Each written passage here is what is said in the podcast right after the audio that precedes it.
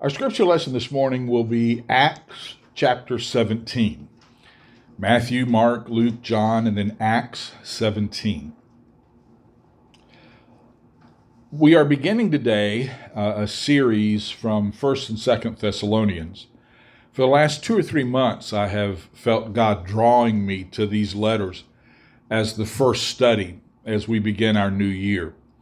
And First Thessalonians starts with Paul, Silas, and Timothy to the church of the Thessalonians in God the Father and the Lord Jesus Christ, grace and peace to you. Now, today we're going to set the stage for our study of First Thessalonians. In Paul's day, Thessalonica was a dynamic city. It had a population, we think, of about 200,000 when Paul was there. It was very strategically placed in the northern part of Greece on what was called the Egnatian Way, which was a trade route that spanned Macedonia from east to west. And so it was strategically placed where it had people from all over the Macedonian area and the Roman Empire coming through there uh, in their business and in their trades. So it was strategic in many ways, including the spread of the gospel. Paul could say in 1 Thessalonians 1 8, Your faith in God has been known everywhere. What's interesting about Thessalonica is that it still exists today. It's called Thessaloniki or Salonika. It is the second largest city in Greece, uh, behind only Athens, and it's considered to be the cultural capital uh, of Greece. And today it has a population of over 350,000. So this is a real city. It still exists today. And we're going to begin looking at the church at Thessalonica from Acts chapter 17. Because when you study one of Paul's letters to a church, it's always helpful to go to Acts and read what you can about the origin of that church. Now, Luke was the author of the book of Acts. He was a physician, he was one of Paul's traveling companions, probably Paul's personal physician, and he traveled with him on his missionary journeys. And so, Luke, who wrote Acts, usually gives us the high points of what happened in those cities. And then when you read the letter that Paul writes back to that city, he fills in some of the gaps. We'll see that especially today as it relates to the church at Thessalonica. So anytime that you're reading, you know, Colossians, Galatians, Ephesians, it's always helpful to go back to the book of Acts and read about what happened when that church started because that will give you context then for what Paul's talking about in some of his letters. So in Acts chapter 16, Timothy joins Paul and Silas on their journey. Paul has that vision of the Macedonian man. You remember, come into Macedonia and help us. They go to Philippi, where they meet Lydia, and where you may remember the Philippian jailer and the earthquake and what must I do to be saved. And Paul and Silas had been beaten and thrown in prison, and the magistrates find out that Paul and Silas were Roman citizens, and they were not supposed to be treated that way. And the magistrates go to Paul and Silas and say, please leave. Just please go out of town. Don't cause us any trouble. Don't report us. Just please leave. And Paul and Silas, Timothy, leave. And we pick up the story in Acts chapter 17, verse 1. When they had passed through those two cities, beginning with A, they came to Thessalonica, where there was a Jewish synagogue. As his custom was, Paul went into the synagogue, and on three Sabbath days he reasoned with them from the Scriptures, explaining and proving that the Christ had to suffer and rise from the dead. This Jesus I am proclaiming to you is the Christ, he said. Some of the Jews were persuaded and joined Paul and Silas, as did a large number of God fearing Greeks and not a few prominent women. But the Jews were jealous, so they rounded up some bad characters from the marketplace, formed a mob and started a riot in the city. They rushed to Jason's house in search of Paul and Silas in order to bring them out to the crowd. But when they didn't find them there, they dragged Jason and some other brothers before the city officials, shouting, These men who have caused trouble all over the world have now come here, and Jason has welcomed them into his house. They are all defying Caesar's decrees, saying there's another king, one called Jesus. When they heard this, the crowd and the city officials were thrown into turmoil. Then they made Jason and the others post bond and let them go. As soon as it was night, the brothers sent Paul and Silas away to Berea. On arriving there, they went to the Jewish synagogue. Verse 13. When the Jews in Thessalonica heard that Paul was preaching the word of God at Berea, they went there too, agitating the crowds and stirring them up. The brothers immediately sent Paul to the coast, but Silas and Timothy stayed at Berea.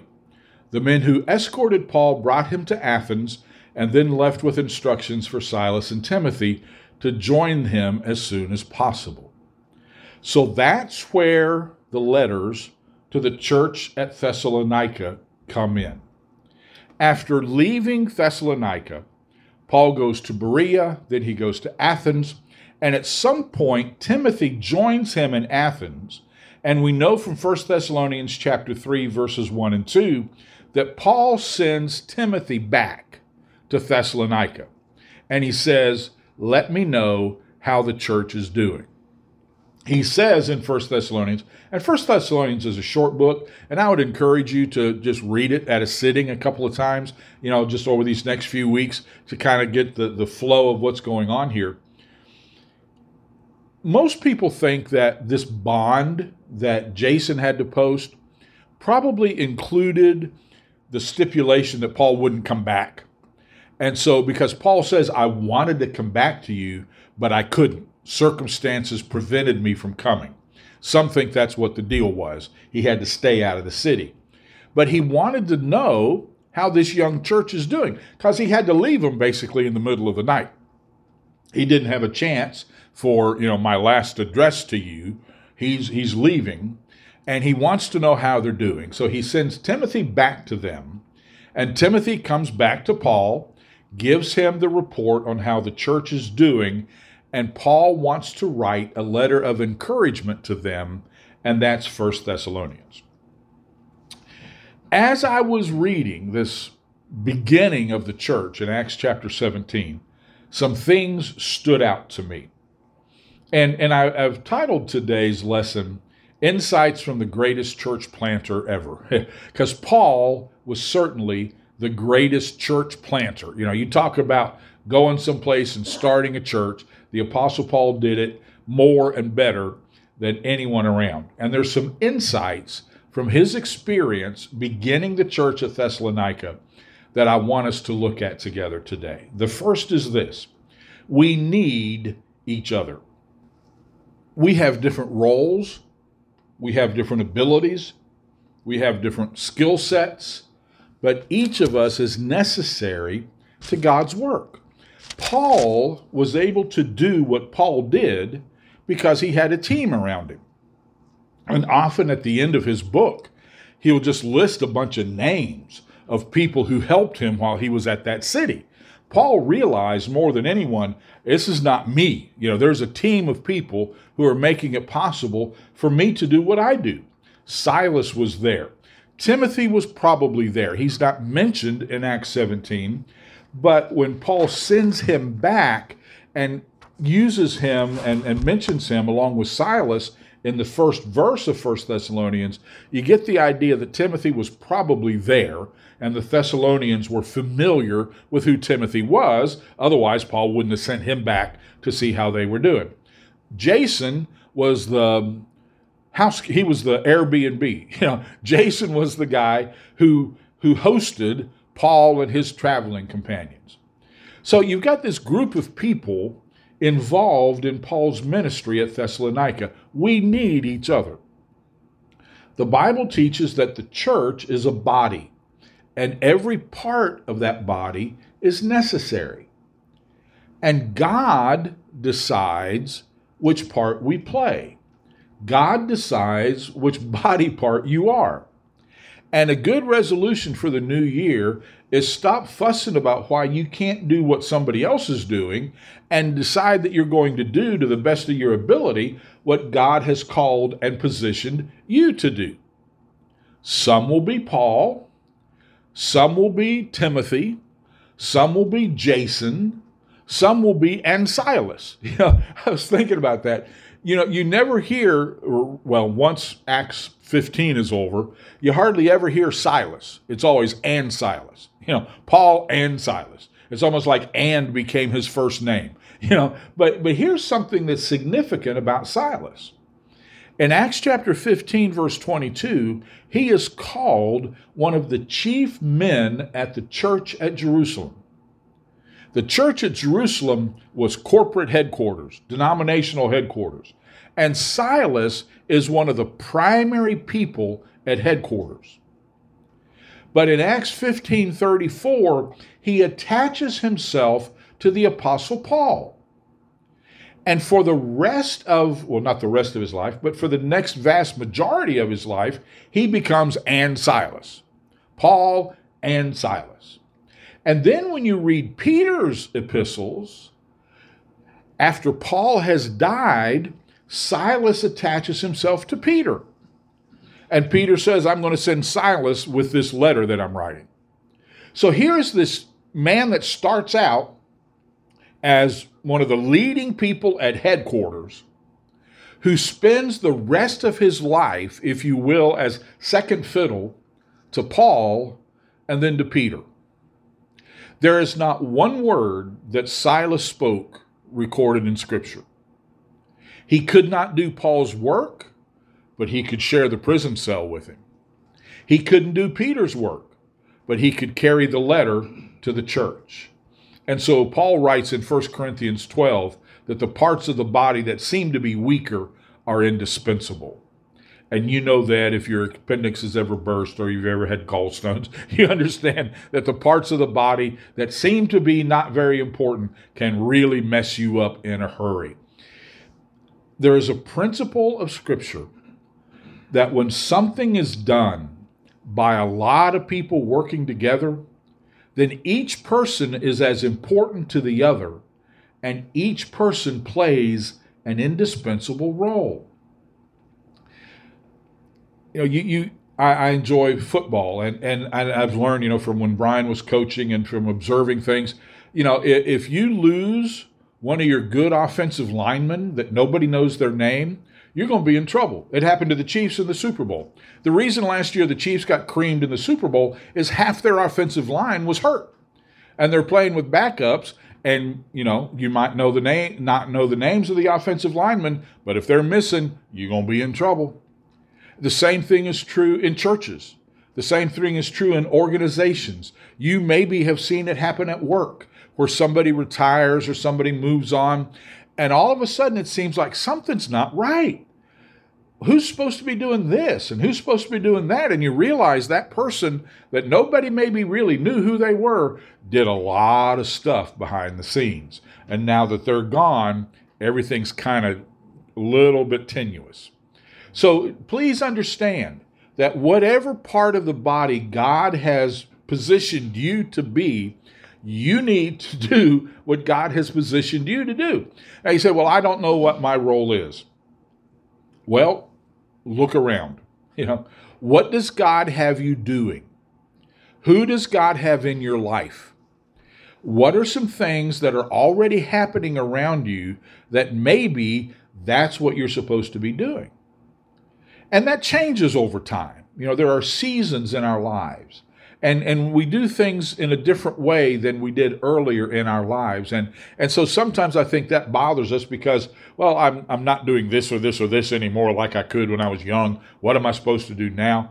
And, and we need to pray and ask god lord show me what it is that i'm supposed to be doing now. And if you can't think of anything else until you find uh, another answer you can pray don't ever underestimate the power of prayer. I remember hearing a story of a well known minister who was having tremendous impact for God. and somebody decided they would visit him and try to see if they could learn, you know, what his secret was. And they said, "What what was your secret? Why is God really using you like this right now?" And he said, "Let me show you." And he took him downstairs to the church to a room and he said, "Right here is the secret. Every time I preach, there's a group of people in here praying. And that's the secret. That's where the power comes from. Don't ever underestimate the power of prayer. The Kingdom Heirs have a, have a song called I Can Pray. It'd be worth your listen. You can find it on YouTube or anywhere. I can pray. You say I'm not able, I'm too young, or I'm too old, and I can't sing or teach, and no title do I own. What can I do? I want to do my part, and I want to help the hurting with all my heart. I can pray until the walls come down, till there's healing all around. That's something I can do. I can pray in my secret place, calling on your name. That's something I can do. I can pray. Don't ever underestimate the power of prayer. So, lesson number one from the greatest church planner we need each other. There's no lone rangers in the kingdom of God. We need each other. Lesson number two there are different ways to evangelize. Paul starts, as was his custom, in the synagogue. And on the Sabbath days, he used words to evangelize. Let's look at the words that are used here.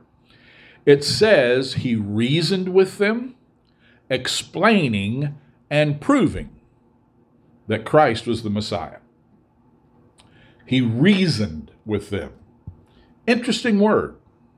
I thought it meant, you know, deep intellectual conversations, but it's the word from which we get our English word dialogue or conversation or discussion.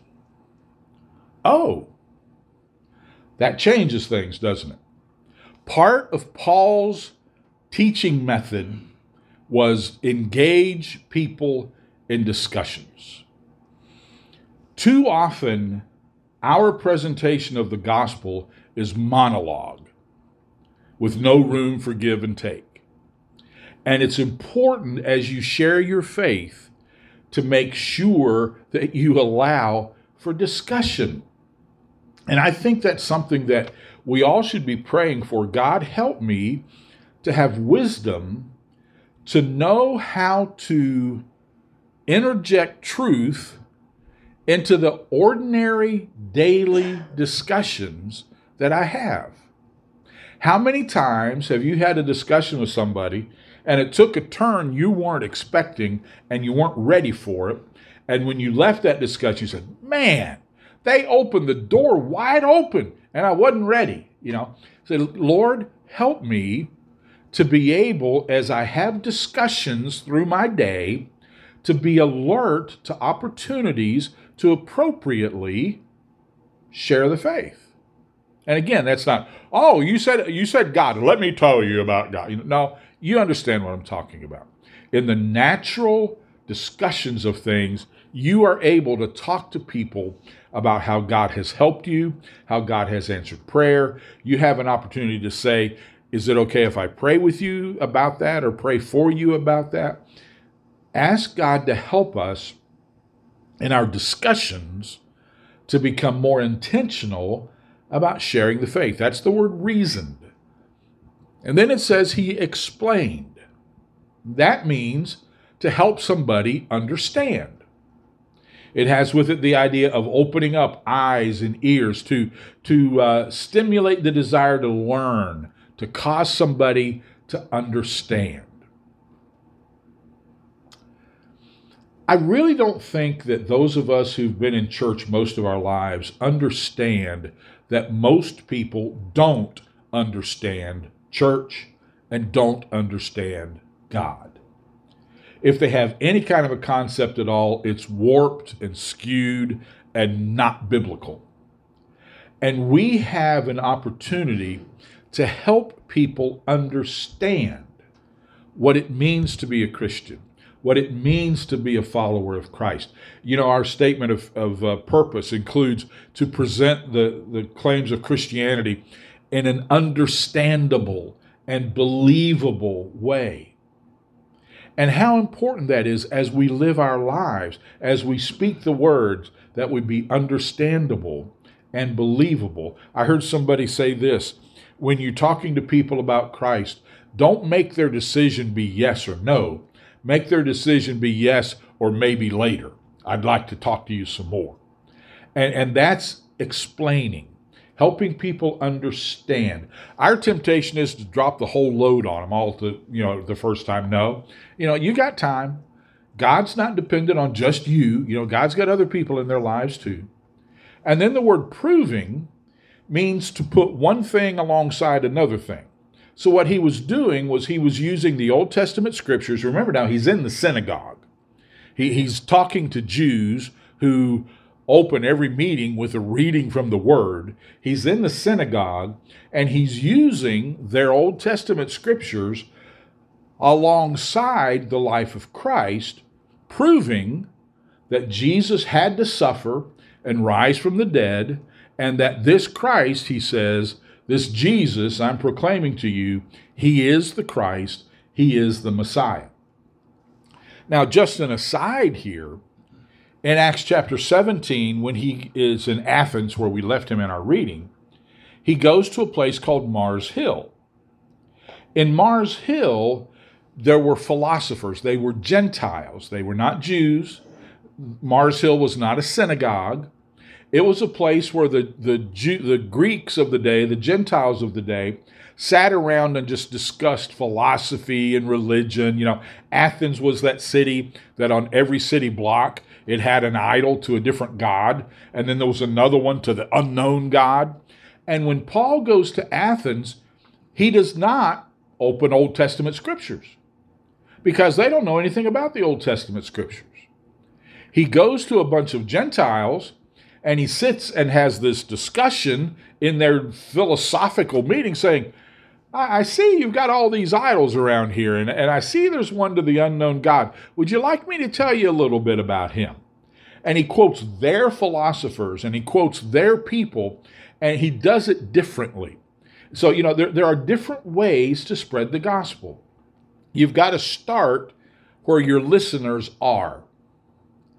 And, you know, it used to be that, and, and I remember when I was in school, you know, and that was in the 70s. You know, whew, that's 50 years ago. You know, when I was in school, one of our, our profs telling us, guys, by the time you get to the local church, you will be preaching to people who are largely biblically illiterate. And he was right. And we live in a world that's biblically illiterate. You know, people think the epistles were the wives of the apostles, you know, and, and they don't know anything about the Bible. And so you go out, well, the Bible says that doesn't mean anything to them. So we need to learn from Paul. Start where they are and find common ground and take it from there. So he starts with evangelizing by words, but that was not the extent of his evangelization in Thessalonica. It goes on, and he evangelized by his life. In 1 Thessalonians 1 5, he says, We lived among you. In chapter 2, verse 8, he says, We were delighted to share with you not only the gospel of God, that's the words, but our lives as well. Don't ever underestimate the power of your life as a witness for God. In fact, in our society today, most people are going to look at your life before they're going to be willing to listen to your words. Joe Aldrich, in his book Lifestyle Evangelism, called it Words and Music. He said, Our life is the music, and the music sets the stage for people being willing to listen to the words. It's what Paul says in Acts chapter 20, verse 20 I taught you in the temple and from house to house. So, Part of his evangelism was in the synagogue, teaching and going through the scriptures. The other part of his evangelism was in the marketplace living his life among the people. Now, there's some disagreement about how long Paul was in Thessalonica. In chapter 17 of Acts, verse 2, it says, On three Sabbath days, you know, he, he did the teaching. But 1 Thessalonians chapter 2 verse 9 he says we work night and day in order not to be a burden to anyone while we preach the gospel to you. That implies that he was probably there longer than 3 Sabbath days. In Philippians chapter 4 we find that the Philippian church sent him two offerings while he was in Thessalonica. And that probably was not two offerings in 3 weeks. In 2 Thessalonians chapter 3 verses 7 through 9, he said, "We were not idle when we were with you, nor did we eat anyone's food without paying for it. On the contrary, we worked night and day, laboring and toiling, so that we would not be a burden to any of you, so that we could be an example." So the, the idea that the three Sabbath days was the extent of Paul's stay in Thessalonica is probably not accurate. Now, that's why I told you at the very beginning, it's helpful to go to Acts and read what Luke says about the beginning of the church. And then when you read the letter that Paul wrote to them, he fills in the gaps. All right, it's not a contradiction, it's an addition. Apparently, best we can piece it all together, is after those three Sabbath days, Paul's time in the synagogue was over, but not his time in Thessalonica. He moved to the marketplace, sharing his life with them, working night and day. We know he was a tent maker, working night and day so that he could pay his way and being there in the marketplace. In fact, some people think that he may have been there three to maybe six months in total. And that probably happened between Acts chapter 17, verse 4 and verse 5. In verse 4, you know, people are joining up with Paul and Silas. And in verse 5, the Jews are jealous and they round up some people from the marketplace. Most people think that between those two verses is when Paul is working in the marketplace. He's hanging out with the other craftsmen in town. He's building his tents. He's sharing his life as well as the gospel. And again, it could well have been that the combination of Paul's teaching in the synagogue and his lifestyle evangelism, if you want to call it that, in the marketplace caused the opposition that rose up. And the NIV, the bad characters from the marketplace, came and caused trouble, which leads to lesson number three, which is doing God's will will often lead to persecution. Or maybe it would be easier to understand if I just said doing God's will often will lead you to trouble. because when God moves, the devil does too. Have you learned that? when God moves, the devil does too. I've seen it happen church wide. I remember a, a, board member coming to me at one of our churches. We were in the middle of you know some incredible growth and some incredibly good things that were happening. And he said, Do you realize that everybody in leadership in this church is going through some kind of an attack right now. You know, and it was. Because anytime God begins to move, the devil begins to move too. So don't be surprised by that. You know, if you've made your resolution about maybe reading more in the Bible this year or praying more this year, you've already run into opposition about that. Don't be surprised. Because 2 Timothy 3:12 says everyone who wants to live godly in Christ Jesus will be persecuted. And that word means harassed and troubled and mistreated. And so persecution arises. The Jews are jealous. So they round up. The NIV is just so watered down. They round up some bad characters from the marketplace, formed a mob, and started a riot. I much prefer what the King James says. The King James says they found lewd fellows of the baser sort. I just love that. Lewd fellows of the baser sort. I was telling Donna about that phrase, and she says, "Well, you know, sometimes they're lewd females too, you know, but you know, lewd people of the baser sort." Now, you've run into some of them in your life, haven't you? Maybe they're just outside the circle, maybe they're just inside the circle, but they're ready to move into action at the least sign of causing trouble for God's work. They're usually on the fringes until trouble starts. And when trouble starts, man, they show up at every meeting. They are there. They are ready to cause trouble. And and I mean, there are people that are like that on your job probably too. They don't do too much, but as soon as there's trouble, oh, here they come. So there were these lewd fellows of the baser sort in the marketplace who were just kind of waiting for an opportunity to cause problems for God's work. And and sometimes it's just prudent to move on. You know, sometimes you've done all you can in a particular place and it's time to move on. Jesus said there are times when you need to shake the dust off your feet. You know, quit going back and going back and going back. It's time to move on. Paul, more than once, left places under the cover of darkness, being let down in a basket over a wall somewhere so that he could escape and live to preach another day. And that was, that's what happens in Thessalonica. As soon as it's night, after this riot happens, it's night, and they send Paul and Silas away. Doing God's will will often lead you to trouble. Poor Jason. All Jason was was the Airbnb guy or the VRBO guy. You know, he, he was providing them a place to stay.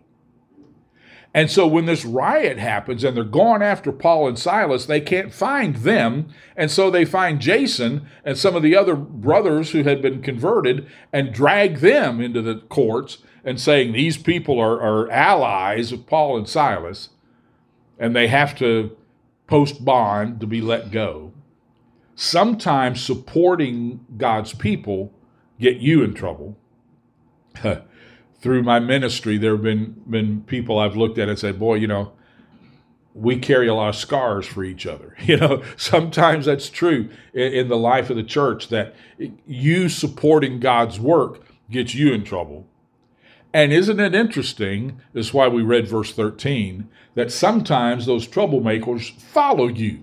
You try to leave and they won't let you. You know, the, you know Paul goes all the way down to Berea and the rioters from Thessalonica hear that he's in Berea, and so they go there too.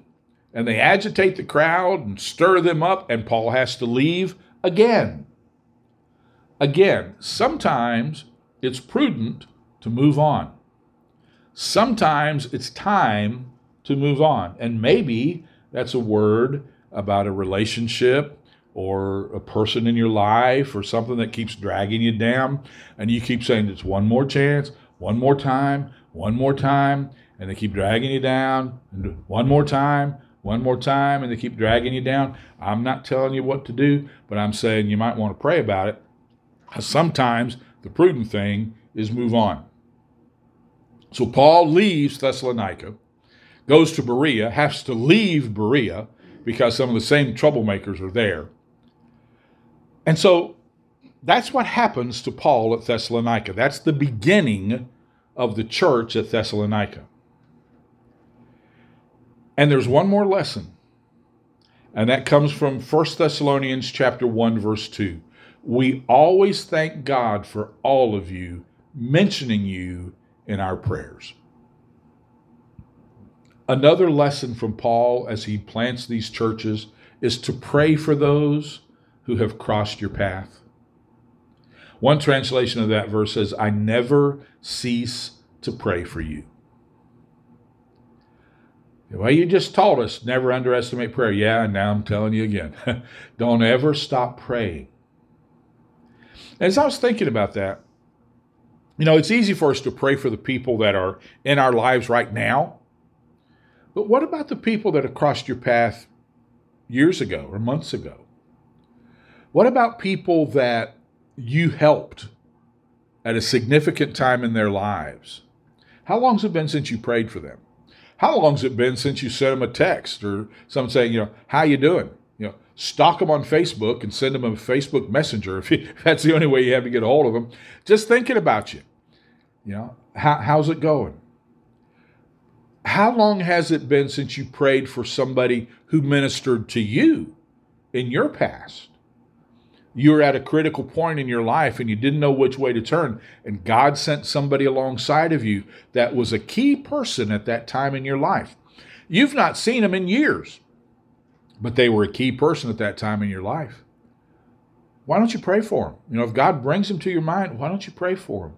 I, I really think that Again, we, we miss the point when we think that prayer doesn't do anything.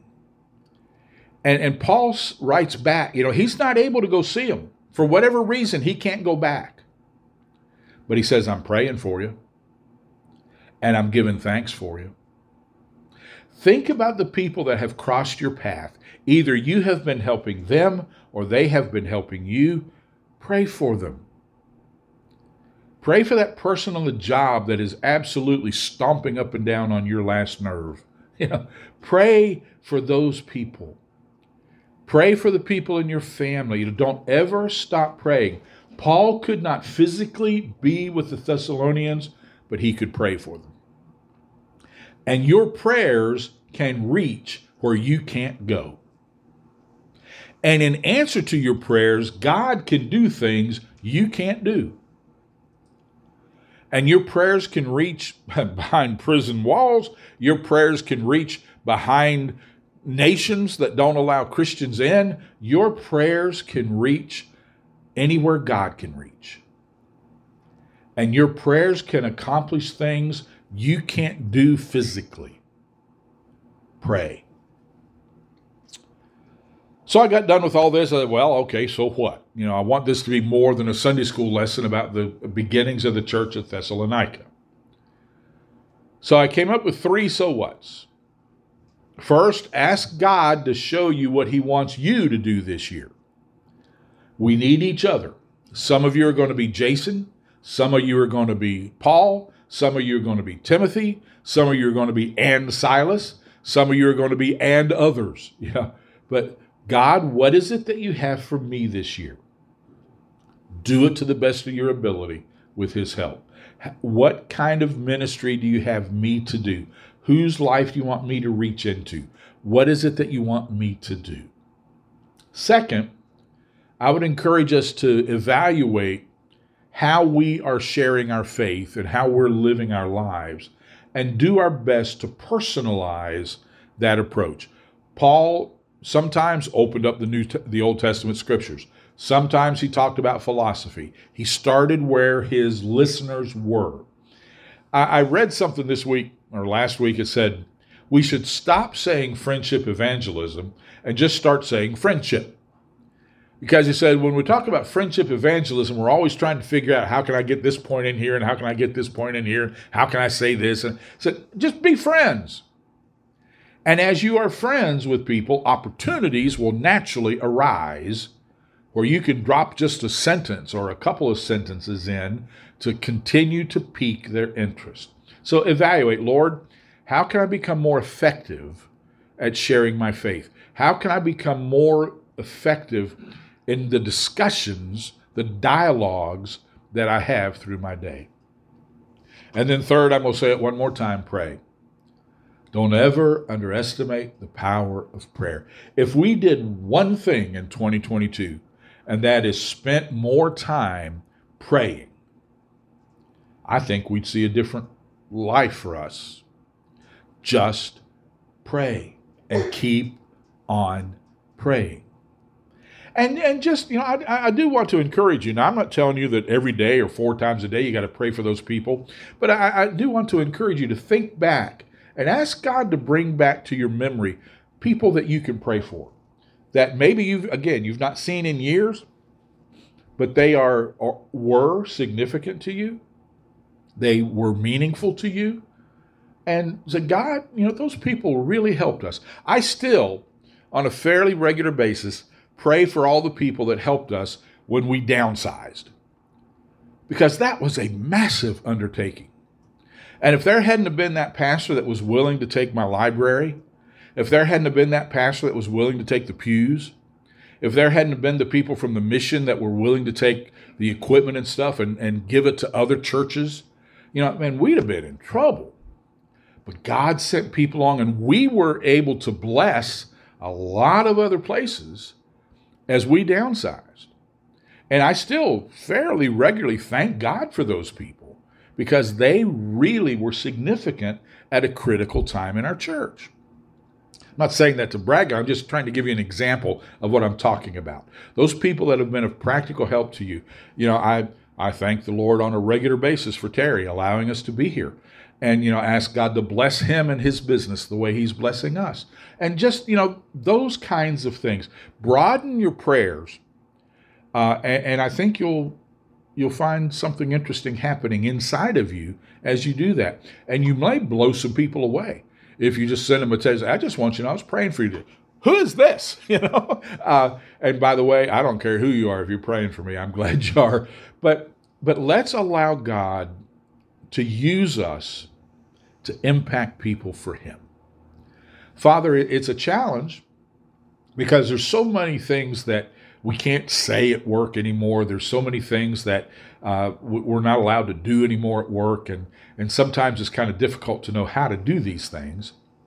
And maybe, Lord, it's it's a way of forcing us to getting back to the way Paul and others did it that when people are discussing the Bible, we can discuss the Bible with them. And when they're discussing philosophies, we can discuss philosophies with them. And when they're discussing different ideas about things, we can join in those discussions.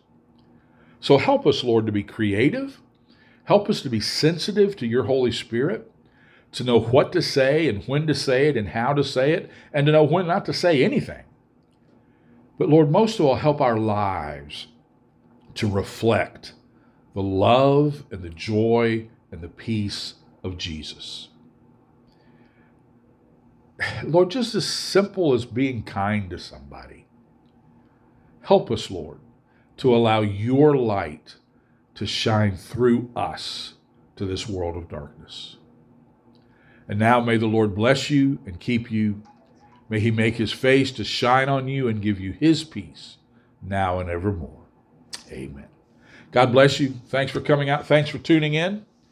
You're dismissed.